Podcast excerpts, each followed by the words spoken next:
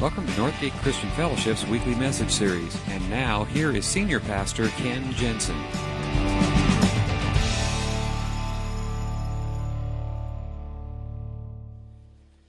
Well, I got to tell you, this morning I'm pretty excited.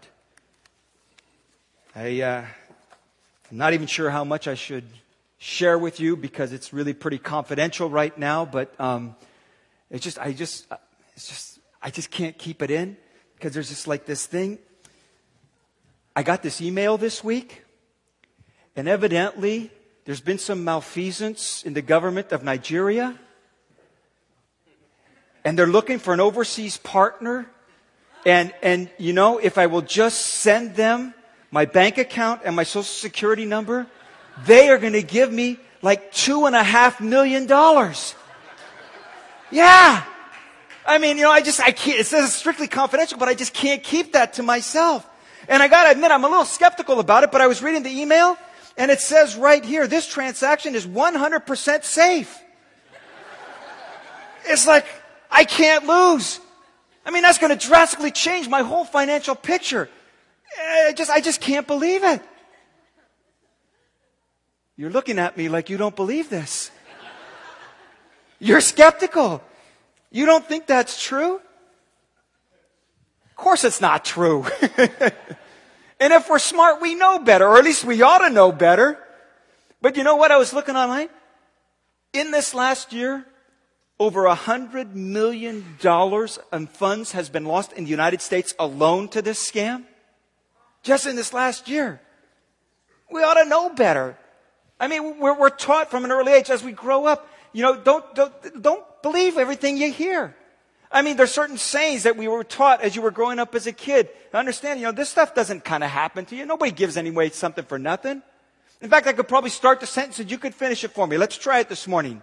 There's no such thing as a free lunch. You get what you pay for. If it sounds too good to be true, it is. we all know that. We all know that. There's no such thing as a free lunch. Nobody gives away something for nothing. There's always a catch. There's always something attached to it. And yet in the middle of all that, in the face of all that, and all that we have been taught, God comes along and he says, I have a gift for you. I have this gift called grace. It is freedom. It's a freedom from your past. It's a freedom from sin and its bondage. It's given freely in the grace of Christ. It is free to anyone who will ask and anyone who will trust will be able to live now this life of freedom. Freedom is a very important word in the New Testament. It is throughout, particularly in Paul's writings. The Apostle Paul wrote all of these letters to churches all around the Mediterranean. And he wrote them about this freedom that we have. In fact, his letter to the Galatian churches is, is like the premier teaching on freedom. In a little four page letter, ten times he uses the word free, freedom, freely. He says we're meant to live in freedom. And yet, because we are so used to being skeptical about this stuff and we don't believe there's any such thing as a free lunch, we have a hard time understanding and accepting, much less living this free life. But Paul says, don't give up on it. He wrote to the Galatian churches, chapter 1, verse 6, I'm astonished that you are so quickly deserting the one who called you by the grace of Christ and you're turning to a different gospel, which is really no gospel at all. Evidently, some people are throwing you into confusion and are trying to pervert the gospel of Christ. But even if we or an angel from heaven should preach another, a gospel other than the one we preach to you, let him be eternally condemned. As we've already said, and now say it again, if anybody is preaching to you a gospel other than the one you accepted, let him be eternally condemned. Am I now trying to win the approval of men or of God? Or am I trying to please men? If I were still trying to please men, I would not be a servant of Christ. He says, Christ has brought you freedom and grace. Why would you give that up? Why would you, why would you forsake that and take on something else? Because we have a hard time believing that anything that incredible could be so free. It just doesn't compute in our brains. And because of that, we have this great difficulty. Paul says, don't give up on it. Don't sacrifice the freedom you've been given in Christ. But he also understands there are reasons why we get trapped.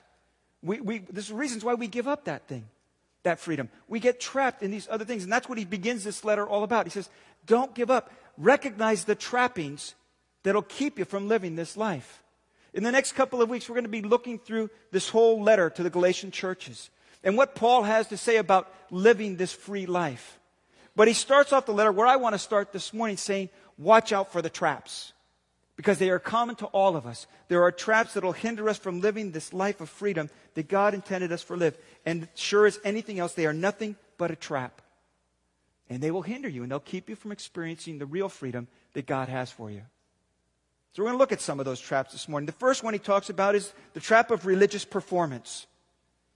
It's the religious performance trap. And it basically goes this it is trying to earn favor with God by means of, of ritual or rule keeping. It is somehow trying to earn and get from God something that, that, that can only be done by my own effort. And most of this is shame based, okay? It is this general feeling of not measuring up. I ought to be better. I ought to be better. I don't just don't quite measure up. And because of that, we feel like we ought to try harder. We got to do more. Did your parents ever do this to you? You bring home a report card. If you had a C, you know, they'd say, you know, if you tried a little bit harder, if you'd apply yourself, you could bring that C up to a B. And if you came home with B's, what did they say? If you try a little bit harder, if you'd really apply yourself, I know you could get an A. And if you, if you came home with straight A, which I don't know if any of you did, but if you came home with straight A's, they probably said something along the lines of, well, you know what? If you'd taken real hard classes, then you would have learned something. You know, it's always a little bit more, try a little bit harder, apply yourself, work at this a bit more. And we carry that right over into our life with Christ. Because we have this general feeling of shame that we don't quite measure up. So try harder. Pray more. Fast more. Read your Bible more. Go to church more. Study more. More, more, more, more, more. Because it's never enough. Paul said some people are trying to throw you into confusion and are trying to pervert the gospel of Christ. And that's what it is it's a perversion. It's perverting the grace and freedom that God has given to us. Paul had a group of critics called what he called the Judaizers. There were people who would come along behind him after he preached. And this was one of the first areas of ministry that he'd ever established a church in. These are some of the, the, the most should have been most established Christians that he'd ever had time with because he'd spent more time with them. They'd been in the faith a lot longer. But there were people who came along behind him and said, well, if you're really a Christian, if you are really a Christ follower, then you're going to do this, this, this, this, and not that, that, that. And Paul said, that's a perversion. That's not the freedom that God brought you in Christ. In fact, he says, have you lost your senses? After starting your Christian lives in the Spirit, are you now trying to become, become perfect by your own human effort? You can't do it. You just can't do it. And you become frustrated by all of it. And, and, and, it's, and it's a view or, or an image of God as being this taskmaster or, or, or an evaluator. It's like God is a, a celestial Simon Cowell, you know? It's like, well, that was pretty good. But if you want to stay in this competition, you got to do better next week. You got to up your game. You got to go back and practice. You got to do better. You got to, and, and it's this picture of God that He's constantly evaluating and judging my performance. Now, if you want to stay in the game, you got to up it up. Got to do harder. Got to try better.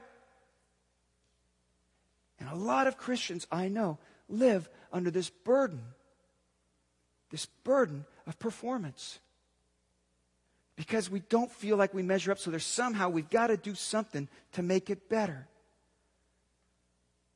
And if we're good at it, we get a little bit prideful about the whole thing. Because after all, I'm doing it. Why can't you? And we expect everybody else to live up to our expectations. Or if we're not doing good at it, we feel like a failure and we're never going to measure up. And so we're frustrated by it. And whether it is pride or frustration, both of them are dead ends. And Paul says, he can tell you from his own experience. He talks about his own experience beginning in verse 11. I want you to know, brothers, the gospel that I preach is not something man made up. I didn't receive it from any man, nor was I taught it. Rather, I received it by revelation from Christ Jesus. As you've heard of my previous way of life in Judaism, how intensely I persecuted the church of God and tried to destroy it. I was advancing in Judaism beyond many Jews of my own age and was extremely zealous for the traditions of my fathers. But when God, who set me apart by birth and called me by his grace, was pleased to reveal his Son in me so that I might preach him among the Gentiles, I did not consult any man, nor did I go to Jerusalem to see those who were apostles before I was. I went immediately into Arabia, and then later returned to Damascus. And after three years, I went to Jerusalem to get acquainted with Peter and stayed with him for 15 days. I saw none of the other apostles, only James, the Lord's brother. I assure you before God that what I'm writing you is no lie. Later, I went to Syria and Cilicia. I was personally unknown to the churches of Judea that are in Christ. They only heard the report that the man who formerly persecuted us is now preaching the faith as he once tried to destroy it. And they praised God because of me. He said, I've been down that road. I know the religious performance routine. He says, I was advancing in Judaism beyond many of my own age. Among my people, I was extremely zealous for the traditions of my fathers. He said, I was good at it. Not only did I know it, I was good at it. I can relate to Paul. Because for about the first 20, 25 years of my life as a Christian, it was all about performance. I grew up in Sunday school. I won every contest. I memorized every scripture verse. Every memory verse that we had. I got the gold stars to prove it. I got the perfect attendance ribbons. You know, I got everything that could say, he's a good Christian boy.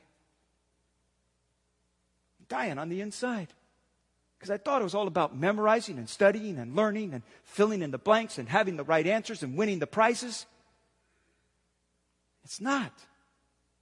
Paul said, I've been down that road, and it's a dead end. I could tell you all about performance religion because I've did it most of my life. And it's a nowhere street. See, the solution is a grace based spiritual formation. It's a relationship. It's learning to spend time with God and do life in relationship with Him. In fact, he says the very first thing when God got a hold of him and turned his whole life around and, and took away that whole uh, performance based religion, he, he said, The first thing I did when God appointed me, I didn't go to Jerusalem to see those who were apostles before me. He said, Instead, I went at once to Arabia. What did he do? The first thing he did was he got alone with God. It's the very first thing he did. His whole life had been based on religious performance. And now his whole world had been shaken. He said, Well, I got to get away and think about this a little bit. Because everything that I've lived for, every way that I've lived my life, everything that I've tried to do to get honor and, and glory and favor with God is not working. I had to kind of just pull back for a little bit and do a little reorienting of his brain.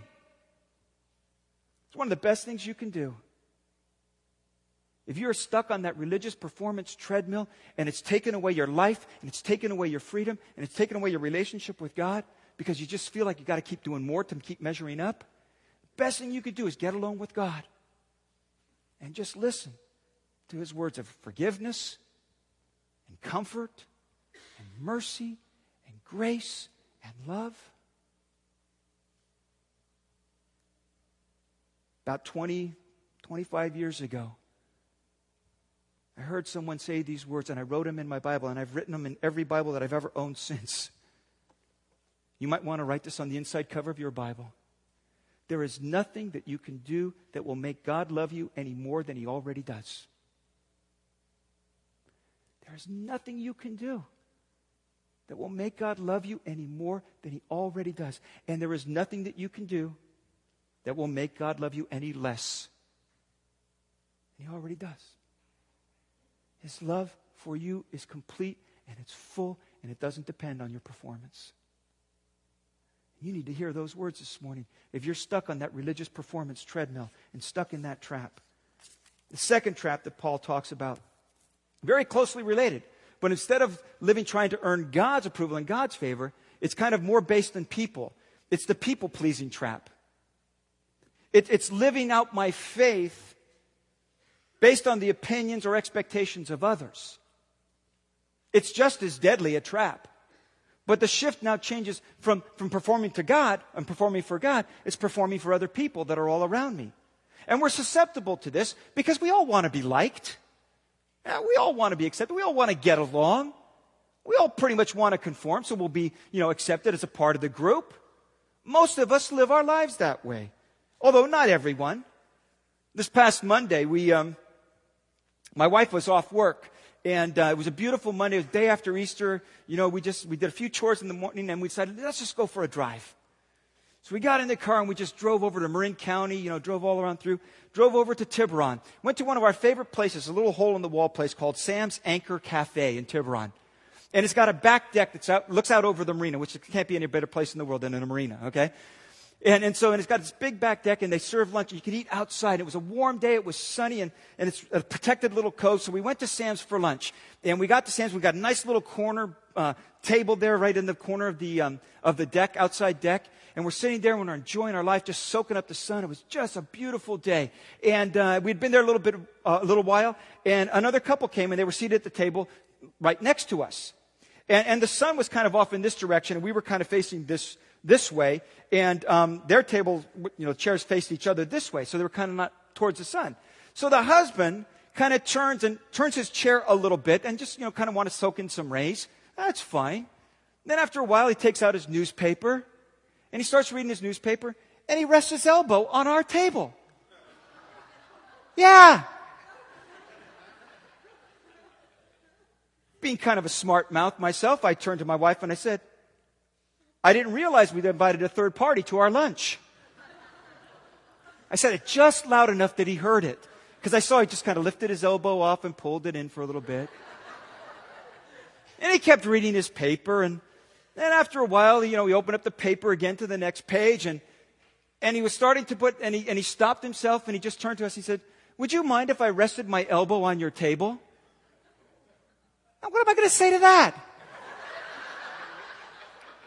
I mean, you know, we're having a nice lunch. It's just the two of us. We're enjoying the day. It's just the, the two of us alone together. You know, this guy wants to put his elbow on our table. And I'd already kind of let him know what I thought about that idea, right? So he says, uh, Would you mind if, if I just rest my elbow on your table? And I said, Well, you know, actually, I do. and so he said, Well, then what do you, what, what, um, what do you suggest that I do? Yeah. Well, I thought of a few things I could tell him, but I didn't say any of those. I just said, well, you know what? Why don't you just turn around, face your wife, and enjoy your meal with your wife, okay? So I can enjoy mine with mine. And he looked at me like I was just so rude to him. Now, most of us, we'd get a clue, you know? I'm not talking about, you know, not having any social graces whatsoever, but, but, but this whole idea of living my life to please other people, that's wrong. Living by the people pleasing trap doing things, even the right things, but for all the wrong reasons. It says, be careful of that. Because this is a very, very powerful one. You can get sucked in to doing all of the right things, but for all the wrong reasons. And what you do is you shut off the real growth of God in your life. Paul said, Am I now trying to win human approval or am I trying to win God's approval? If I were still trying to please people, I would not be a servant of Christ. He says it's a trap and it's a direct opposition to this life of grace, and you got to make a decision because you're going to serve people or you're going to serve God. You're either going to please people or you're going to please God because you can't do both. You just can't. And yet we get sucked into this whole what will people other people think idea. Dr. Daniel Amen, who is a psychiatrist, has written a number of books, and um, he tells a story about um, being asked to come on Larry King Live. And so he was, he was in the green room waiting for his turn to kind of come on. And, um, and all of a sudden he got this huge panic attack. And he started thinking about this and he thought, what if I get up there and I forget my name? What if I forget all the information? What if I just, my mind goes blank? And he started having this real serious panic attack. And, and the big thing about it, the bottom line, he said, was I began to realize I'm going to look like an idiot. What are people going to think of me when I get up there and blabber like an idiot? And then he said, I began to do what I tell all of my clients, all of my patients to do. He says, he calls it the 1840 60 principle. And it goes something like this When you're 18 years old, all you care about is what other people think about you. And then when you get to be about 40 years old, you don't care quite so much what other people think about you. And by the time you turn 60, you realize people don't think about you. All of a sudden, it didn't matter what he looked like, you know? That's not a bad principle. Paul had his critics. And they kept saying, if you keep preaching this grace, you're making it too easy. You're making it too easy for people. Because if they know it's a free gift and they know it's a life of freedom, then, then what's going to motivate them to change? If you keep preaching this freedom stuff, nobody's going to make any difference in their life. After all, we have standards we have to uphold. How will we know if people are real or not? How will we know if they're really making progress in this life or not? You gotta have standards. You gotta have rules. We need conformity here. And Paul said to do that would be a betrayal of the gospel of Christ. In fact, he said, I am so I'm astonished that you are so quickly deserting the one who called you by the grace of Christ. And you're turning to a different gospel, which is really no gospel at all. Now, notice what he says. He says, he doesn't say, I'm astonished that you are so quickly deserting the faith. Nor does he say, I'm, so, I'm astonished you're so quickly deserting my teachings. He says, I'm astonished that you are so quickly deserting the one. The one who called you by the grace of Christ. It is to give up on God. It's to give up on His grace. And then when you do that, you've lost everything. Because it is Jesus Christ who gave himself for our sins to rescue us. To rescue us from all this. To rescue us from this present evil age. It was what Christ did for you, not what you're doing for yourself, not what anybody else expects you to do. It's what Christ has done for you. And anything else is a desertion of the gospel, it is a desertion of God Himself. He says, Be careful because it's a trap. And the best thing, if this is one that you struggle with, and you're just always trying to live up to everybody else's expectations, one of the best things that you can do is get yourself into genuine community. Four or five or six close, trusted friends where you can be yourself. It's why around here we encourage everybody to get plugged into a small group. Because, you know, you can come on a Sunday morning with three, four, five hundred people and do all the ritual and routine and have no real lasting change and transformation. And you can go through all the things that appear to be right and put up good appearances all the way around, but never be known and never really transform.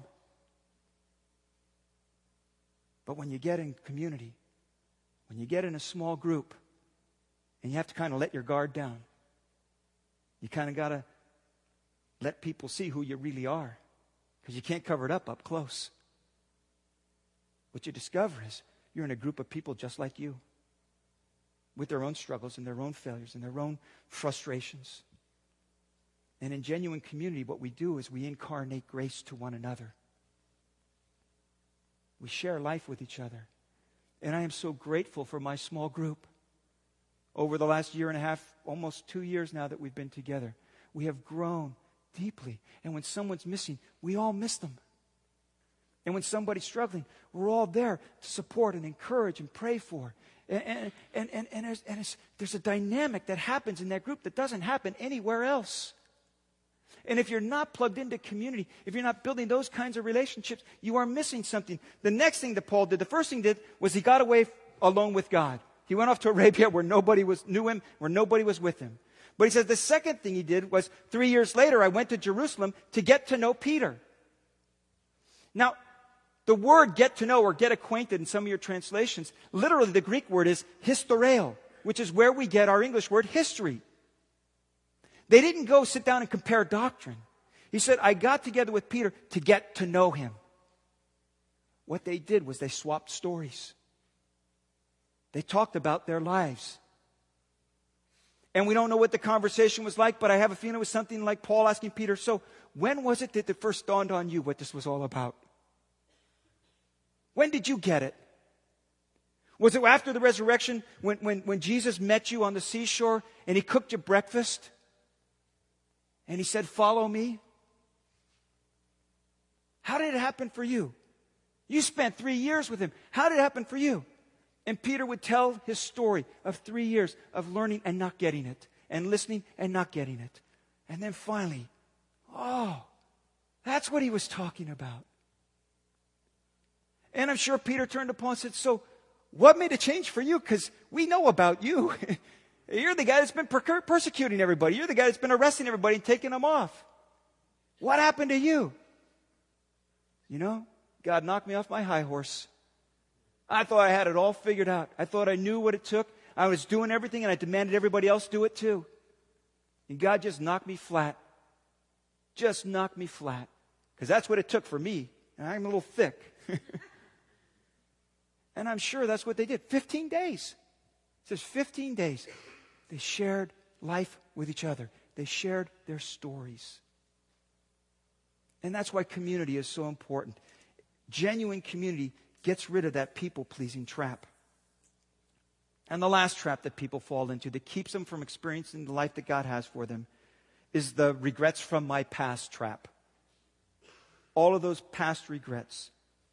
You're held captive by past mistakes or, or maybe a reputation because of things that you've done in the past. Primarily, this one is motivated by guilt. And there's a difference, by the way, between guilt and shame. I talked about shame earlier. Shame is this general sense of heaviness and, and, and not measuring up. You can't really identify why, you just feel like you're not doing well enough. Okay? That's shame. Guilt has to do with very specific things actions or behaviors or things that you've done in your past, the things that you can't forget. And a lot of people are trapped by that kind of stuff. It's what we call in today's, in today's everyday language baggage. and Paul had a, he had a trunk load of baggage. He says, You heard of my previous way of life in Judaism, how intensely I persecuted the church of God and I tried to destroy it. Talk about baggage. As I stood in complete opposition to what God wanted to do in this world, and I tried to destroy the very thing that He had birthed. That's baggage. But if you read the Bible at all, you discover it is filled with people with baggage. It is all about people with baggage. Jacob was a con man and a swindler. He was brought into God's family. Moses, the great giver of the law, was a murderer. King David, who reigned over the glory years of Israel's history, was an adulterer. And on and on and on the story goes. We've all got baggage. Paul had his baggage. You've got your baggage. I've got my baggage. But the good news is God loved you even when. See, God loved you beforehand. And that's what Paul says. God, who set me apart from birth and called me by his grace, was pleased to reveal his son in me. Did you notice that? God set me apart from birth. All that baggage, all that stuff that I did all along, God was loving me through all of that because he was loving me way back when. God loved me from birth. And that same thing is true about you and me. Yes, you have a past. Yes, your past is a part of the story, but is only part of the story. And the truth is, had you not had that past, it could very well be that you would not have this present here and now. Because that's what God does. He takes our past and He makes it a part of our future. You probably get these in the mail. I get them all the time. Every day it seems like I get one. You are pre approved. You seen those? Pre approved MasterCard, pre approved Discover Card, pre approved whatever, pre approved home loans, pre approved home equity loans, pre approved line of credit, pre approved, pre approved. And then you go and you call them up and you say, okay, we'll fill in the application and send it in. I thought I was pre approved. That is not how God's love works. You are pre loved. Do you know what a position of strength you have when you go to buy a house and you've actually really been pre approved for a loan? and you know exactly how much you're going to be able to borrow and how much you're going to be able to pay for that house, and you can go in and say, I can buy this house today. Man, you got all kinds of power and strength because you've been pre approved. Paul says, You are pre loved. You were pre loved. Before all that other stuff happened, before all those other mistakes and all that reputation that now you're having to live down, all of that stuff, God loved you before all of that. And He loved you all through it, and He loves you right now. That's His mercy. That's His grace.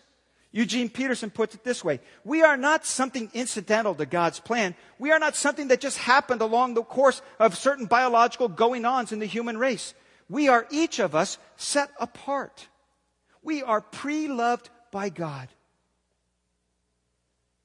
We are called, invited.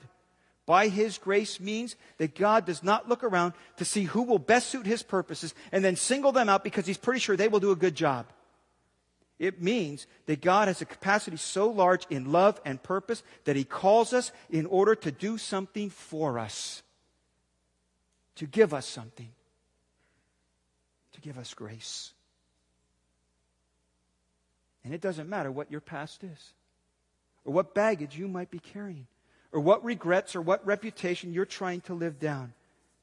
The truth of the matter is, He loved you long before all of that, and He never stopped loving you through it. He says, I gave my life so that you would know that. And I think the solution to dealing with our past and dealing with our regrets and our reputation is simply learn to live and grow in grace. To become grace livers, to become grace givers, to become people whose lives are so filled with grace that it's the only way you know how to respond. Just learn to live in the future,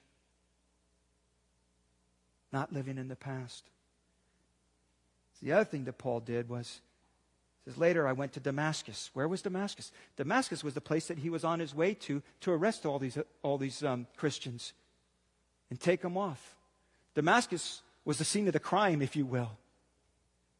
So he said, I had to go back and learn to live in Damascus. In fact, he says he lived there three years. He had a reputation in Damascus. He's going to have to go back and live now in grace. And then it says later on that he went to the, to the areas of Syria and Cilicia. You know where Syria and Cilicia are? Just hometown. That's where Tarsus is. Saul of Tarsus. That's the guy. He goes back to the scene of the crime. Then he goes back to his hometown. He says, I got a lot of unliving to do. I've got a lot of new living to do. And I got to do it in front of the people that I did the other stuff with. And that's really the solution. You can't go and undo your past, but what you can do is live a new future. And that's what the grace of God is all about. That's what living freely is all about. Slowly, three years, five years, however long, slowly learning to live out this grace each day in the weeks ahead, we're going to talk a little bit more about that because Paul goes on and writes about this freedom that we have. And he says, now be careful not to let that freedom become just self indulgence because that's another trap. We're going to talk about that down the road. But how do you allow live this life? Knowing the traps that are set before you, know the things that you tend to slip into. How do you move forward out of that? Well, next couple weeks, we're going to look a little bit more at how that happens. But this morning, what I want you to hear are these words from Paul that God, in his love and mercy, invited you to share the eternal life that He gives.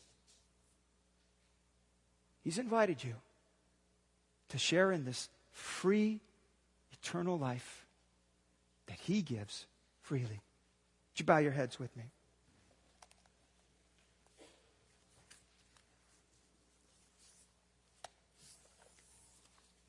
I'd like to give you a moment to reflect on these words.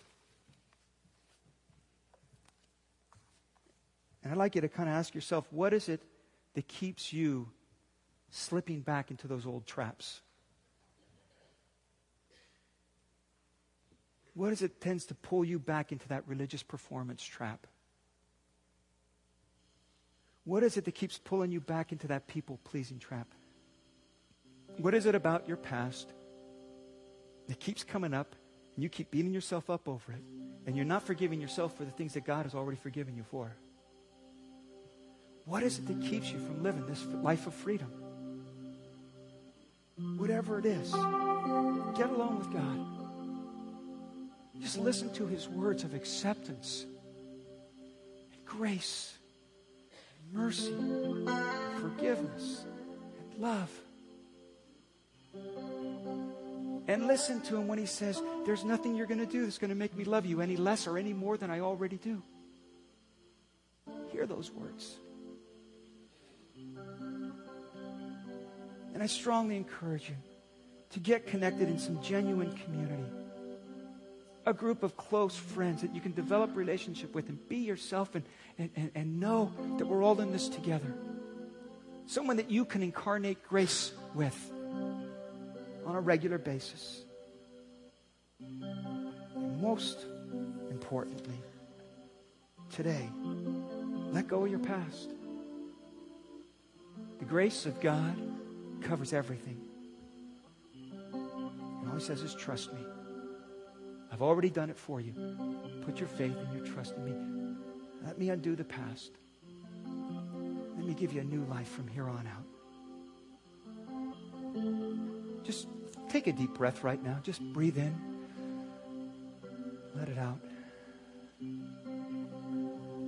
something so freeing, so life giving about a breath like that.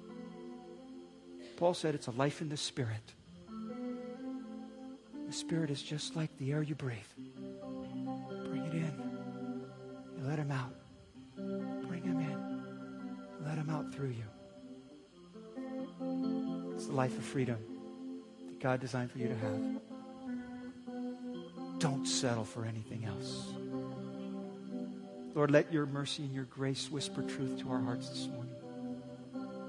Let your love and your forgiveness, let your acceptance be known in the deepest levels of our being.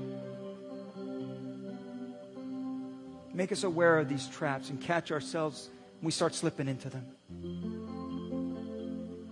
Because to go down those roads and to, to get sucked into those things is to miss the life that you have for us. And we don't want to miss a bit of that. So keep showing your grace.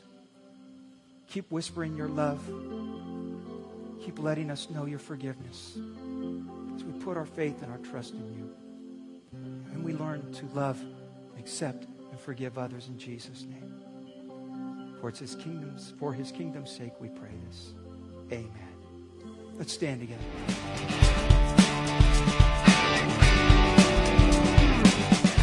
Thank you for listening to this week's message. We trust that you'll join us again soon for another uplifting message from Northgate Christian Fellowship, located in Benicia, California.